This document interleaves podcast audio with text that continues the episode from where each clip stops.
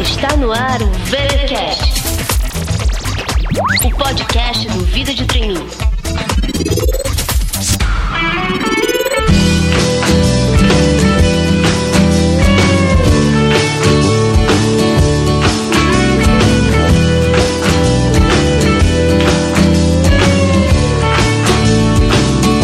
E aí, galera? Estamos de volta com mais uma edição do VTcast. Aqui quem fala é Cintia Reynor, a autora do Vida de Trainee. Durante todo o mês de março, o nosso foco está voltado para explicar as fases online dos processos seletivos para trainee. Na edição passada, de número 50, nós já falamos sobre os testes de inglês, lógica e atualidades. Hoje nós iremos falar dos testes comportamentais, mais especificamente da metodologia FIT. E para nos ajudar nessa missão, nós convidamos novamente a Renata Maglioca, gerente de inovação na Companhia de Talentos. Tudo bem, Renata? Tudo bem, Cíntia. Comece explicando então para a gente, Renata, o que seria esse departamento de inovação lá na Companhia de Talentos. Explico sim, Cíntia. Então, a gente tem essa área, vamos dizer, já há cinco anos, onde a gente faz desde estudos do mercado de trabalho do futuro, quais são as tendências, para onde estamos indo, e desenvolve produtos que a gente acredita que tem potencial para responder positivamente essas tendências do mercado de trabalho. Então, entre eles, desde recursos de tecnologia diferentes para selecionar e desenvolver pessoas, até desenvolvimento de testes que são mais efetivos para avaliação de comportamentos que a gente sabe que são importantes e vão ser importantes no futuro. E aí, falando então desses testes, como é que surgiu, no caso, toda essa parte da metodologia FISH, assim, qual foi o objetivo? O que é que estava buscando suprir? Cintia, eu vou tentar ser breve, mas é uma história, né? Os testes comportamentais e psicológicos são usados há muito tempo em recrutamento e seleção. A maioria desses testes comportamentais eram emprestados da psicologia clínica, testes que eram usados para avaliar algum tipo de disfunção, algum tipo de dislexia, enfim, problemas de aprendizado, até problemas com algum tipo de doença. Eles não foram criados para aplicação em recrutamento e seleção. Depois de um tempo, viu-se que simplesmente avaliar se a pessoa tinha tendência a algum tipo de disfunção já não excluía e não separava as pessoas, que era o objetivo de um teste comportamental, por exemplo, aplicado numa seleção ou numa definição de quem seria promovido, em outros casos. Então, foi buscar desenvolver testes para o mercado de trabalho, para recrutamento e seleção, ou para organização de comportamentos, identificação de comportamentos, para poder agrupar pessoas. Isso tudo é muito difícil, né? As pessoas são muito únicas, cheias de individualidade. Dificilmente um teste consegue organizar essa complexidade que tem e é um ser humano em constante desenvolvimento, em constante aprendizado. Mas muitas pessoas nessa história e não só da psicologia, como da administração, dos recursos humanos, se debruçou para tentar identificar, desenvolver e melhorar testes que eram usados antes nesse contexto que eu contei para vocês de psicologia clínica.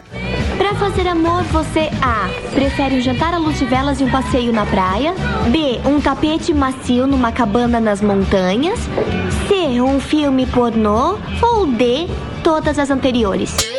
A gente da companhia de talentos usava alguns desses testes, mas a gente sempre teve uma preocupação muito grande em fazer estudos estatísticos, que a gente chama de psicométricos, para ver se eles tinham algum tipo de validade. Ou seja, na hora que a gente olhava quem era contratado, tinha algum padrão? Esses contratados eram os que iam melhores no teste comportamental X ou Y? Eles eram do mesmo tipo de personalidade? Eles tinham algum tipo de indício que nos dizia que o teste funcionava, que era um bom teste? para avaliar as pessoas. Não. E a gente não encontrava respostas que nos deixavam tranquilo e consistentes. Não, é realmente esse teste é o melhor, o mais indicado para recrutamento e seleção. Tem testes incríveis que o mercado usa, como o MBTI, como o Facet 5, como o próprio DISC, o e-Talent, mas usados para desenvolvimento, para autoconhecimento, não para seleção, não para reprovar pessoas a partir de um teste.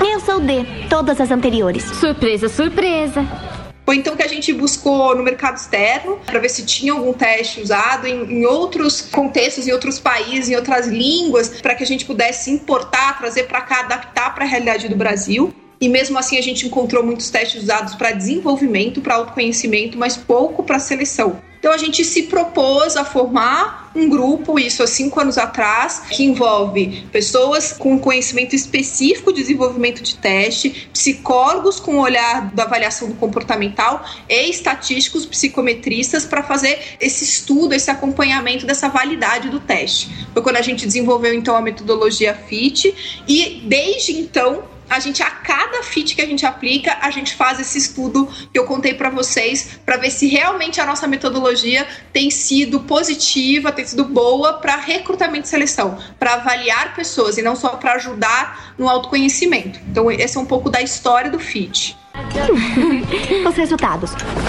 Roberta, você é uma mulher de extremos. Sua sensualidade é que ainda precisa vir à tona. É como um vulcão. Nossa, muito cuidado com a Roberta. Isso é bobagem. Samantha, você está no limiar entre o romantismo e a sensualidade. Aventure-se sem medo, você vai se surpreender. Eu vou me lembrar disso. É minha vez. Tini, você é como um imã sexual atraindo os homens dos quatro cantos do planeta. Acerte o passo.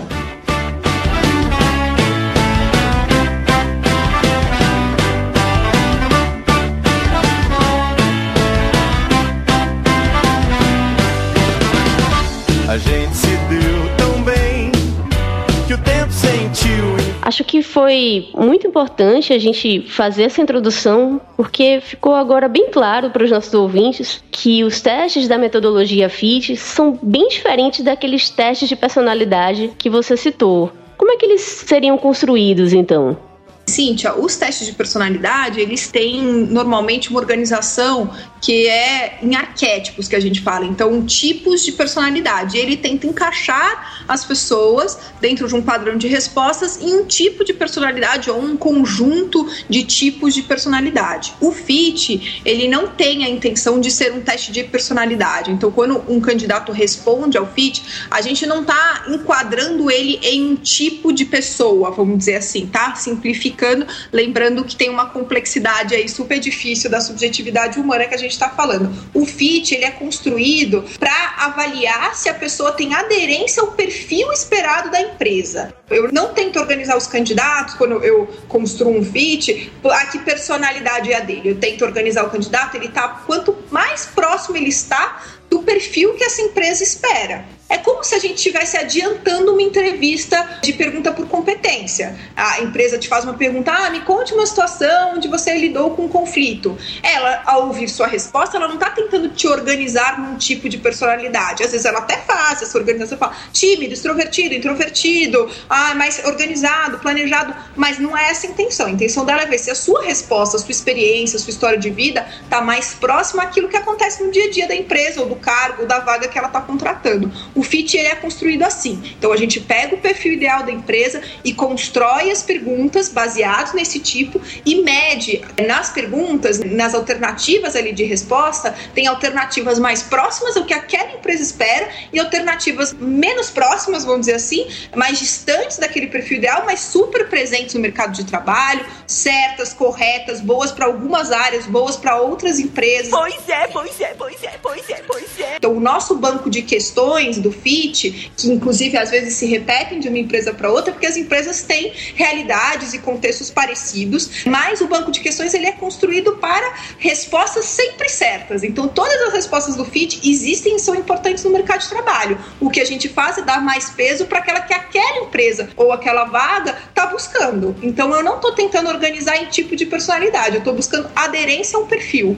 Legal você colocar isso, Renata, de que não tem uma resposta certa, né? Então, se a pessoa responde testes de várias empresas com a mesma pergunta, a gente primeiro espera que ela responda a mesma coisa, né? Porque ela sempre vai ter aquela postura, mas a mesma resposta pode estar mais perto ou mais distante do perfil de uma empresa ou de outra, não é isso? É isso mesmo. Quando a gente fez, lá cinco anos atrás, como eu estava contando para vocês, Cíntia, do estudo do FIT, do desenho da metodologia, o que, que a gente fez para validar essa metodologia antes de sair aplicando em processos seletivos? A gente fez um grupo teste com mais de 5 mil pessoas iniciando a carreira, onde a gente aplicava o teste e fazia entrevista fazendo a mesma pergunta. E a gente mapeou os tipos de resposta de jovens em início de carreira, que respostas eles me dão para essas perguntas em entrevistas comportamentais reais, olho no olho, ao vivo. E essas perguntas e respostas foram categorizadas por aderência a perfis de empresas. Então,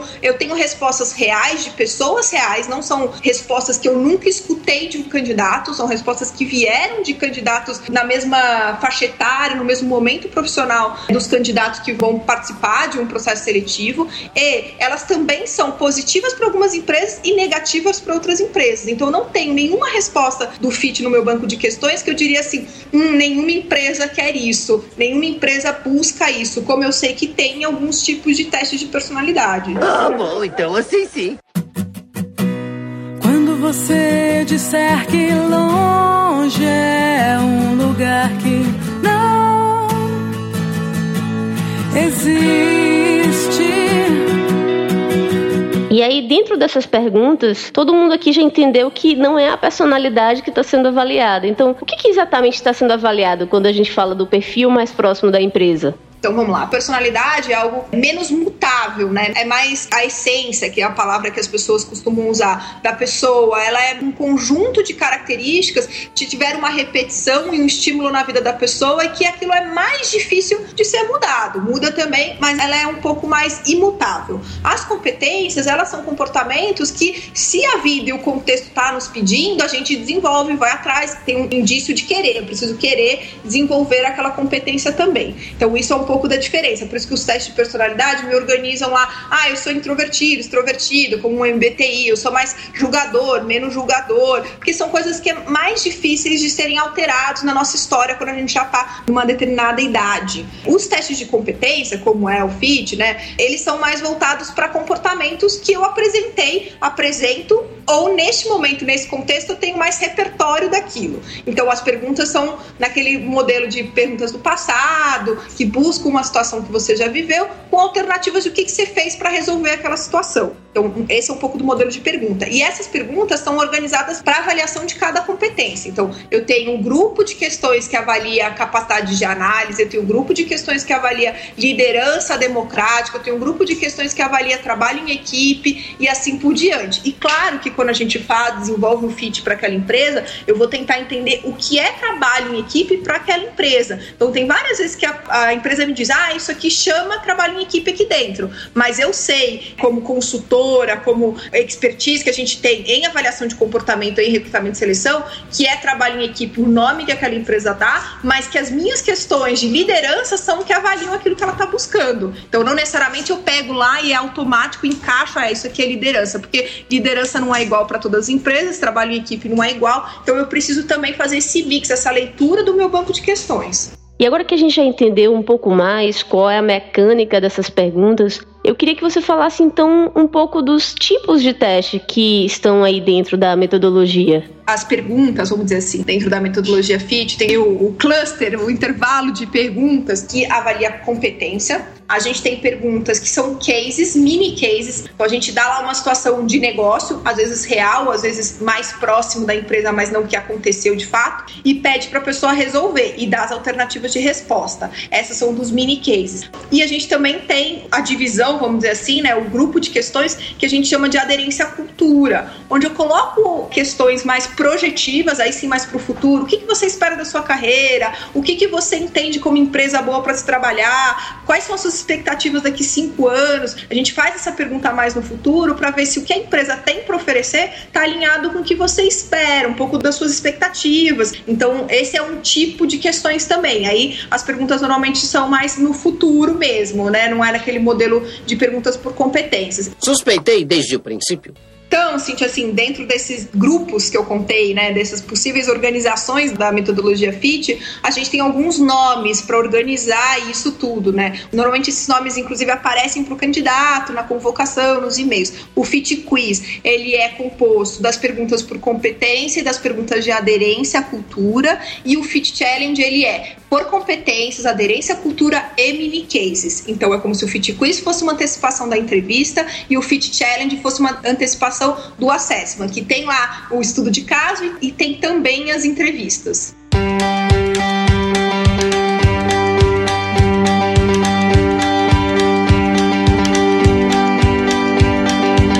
Sempre foi assim será, minha sina é esperar o dia e Renata, você comentou agora até um pouco da questão da convocação dos candidatos né, por e-mail para o Fit Quiz, para o Fit Challenge. Fala um pouco mais então para a gente, como que é o feedback dessa etapa para os candidatos?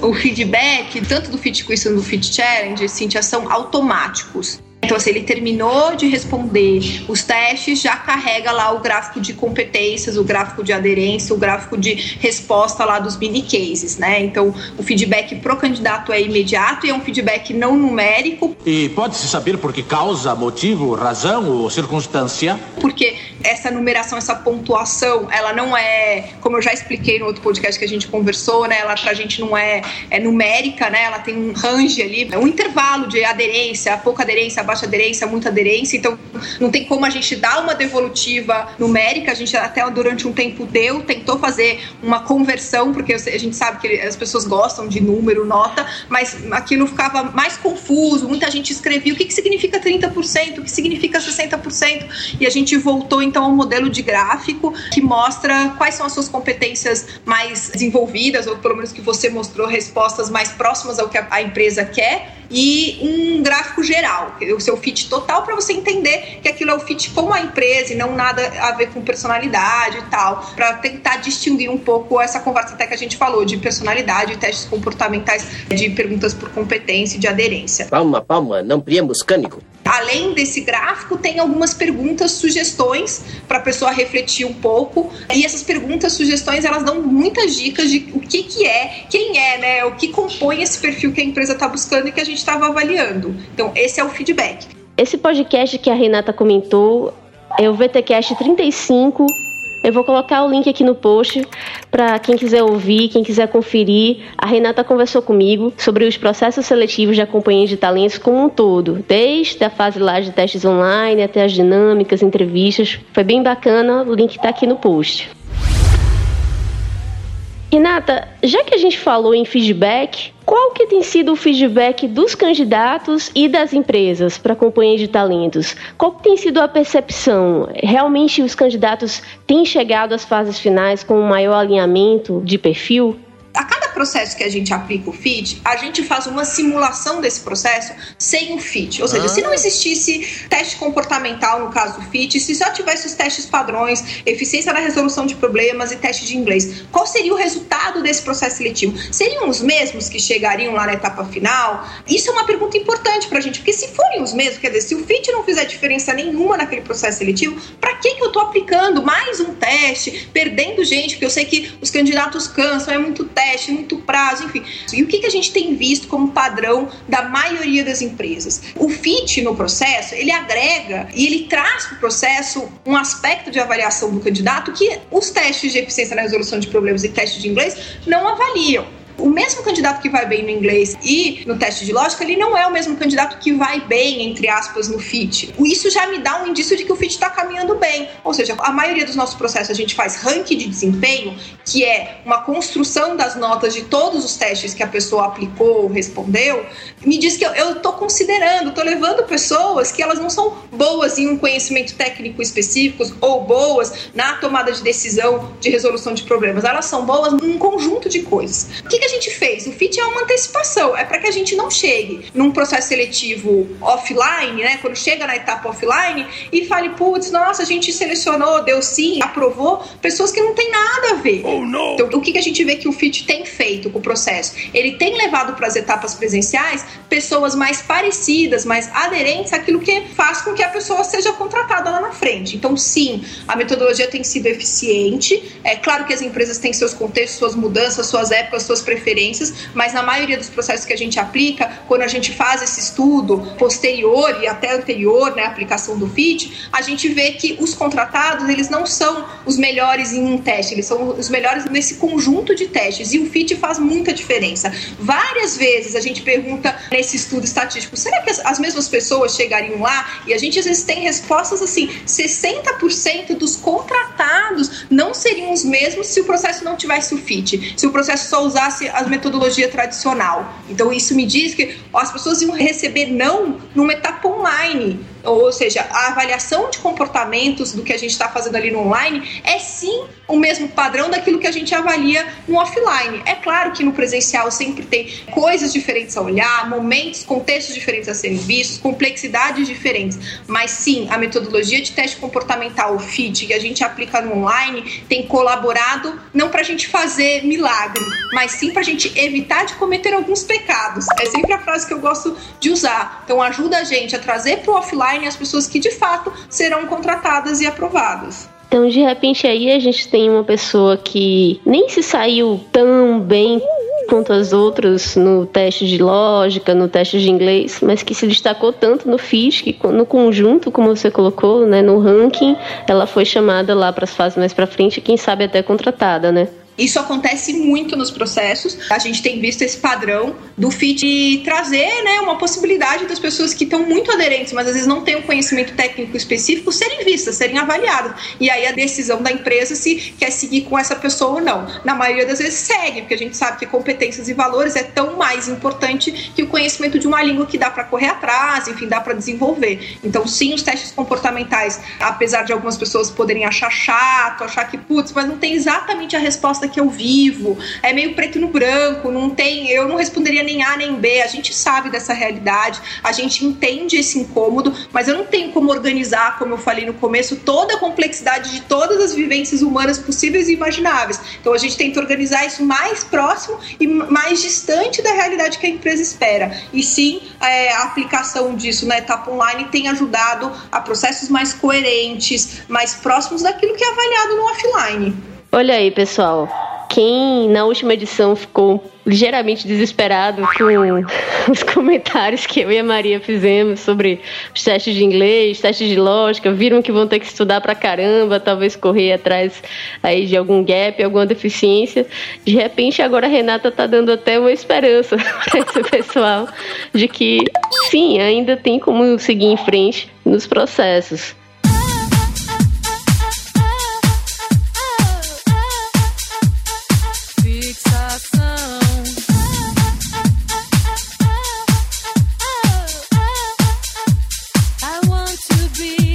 Renata, aproveitando que você já deu esse ânimo aos nossos ouvintes, aos nossos VTcasters, queria que você deixasse então uma mensagem final para eles, para dar mais uma força.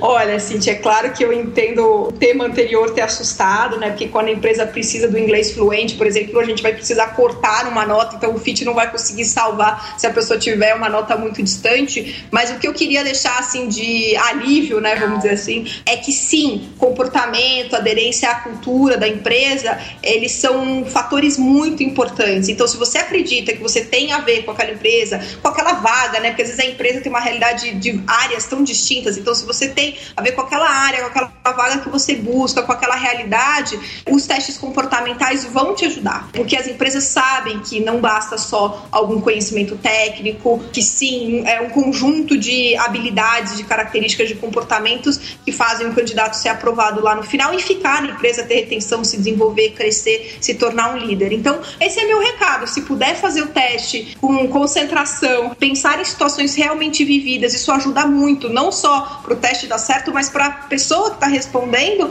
responder algo que tem a ver com ela, né? Então, pensar numa situação vivida. E sim, que chato preencher mais um teste, puxa, não tem exatamente a resposta que eu daria, ah, eu, seria um mais ou menos isso ou aquilo. A gente entende, mas a gente está tentando facilitar a vida da empresa, sem dúvida, mas também a vida do candidato, para que ele não tenha que participar de inúmeros processos seletivos, que ele seria reprovado numa etapa offline, que é porque a gente conhece um pouco da cultura, do que está ali por detrás pedido. Às vezes não é nem a cultura só da empresa, é o momento da empresa, aquele ano, o grupo de trainee que ela está buscando. São muitos detalhes do processo seletivo, né? Então eu sempre digo, processo seletivo nem sempre a gente contrata o melhor, a gente contrata aquele que está mais próximo ao esperado pela empresa, né? Às vezes quem está de fora fala, nossa, mas aquele candidato era muito melhor que o outro. Como é que eles contrataram esse? Porque ele estava mais próximo àquilo, aquele contexto, aquele momento, aquilo que era esperado. E é isso que o FIT tenta fazer construir uma etapa online mais coerente, mais próxima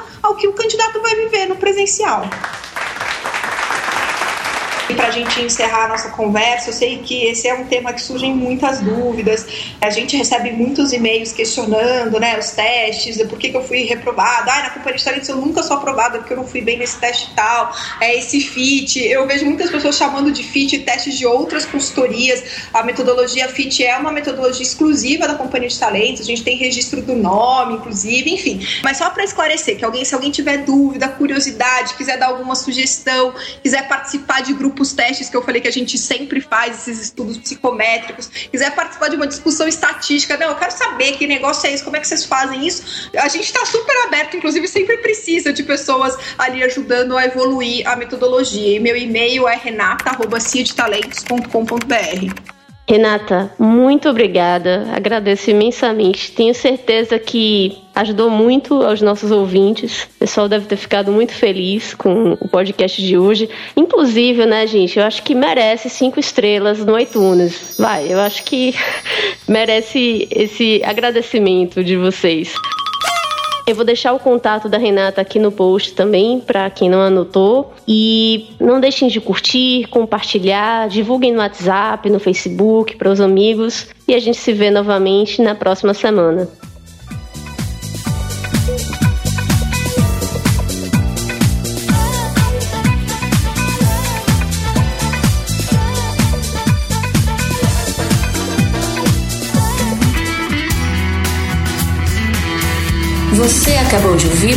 VTCast. Fique ligado e até a próxima.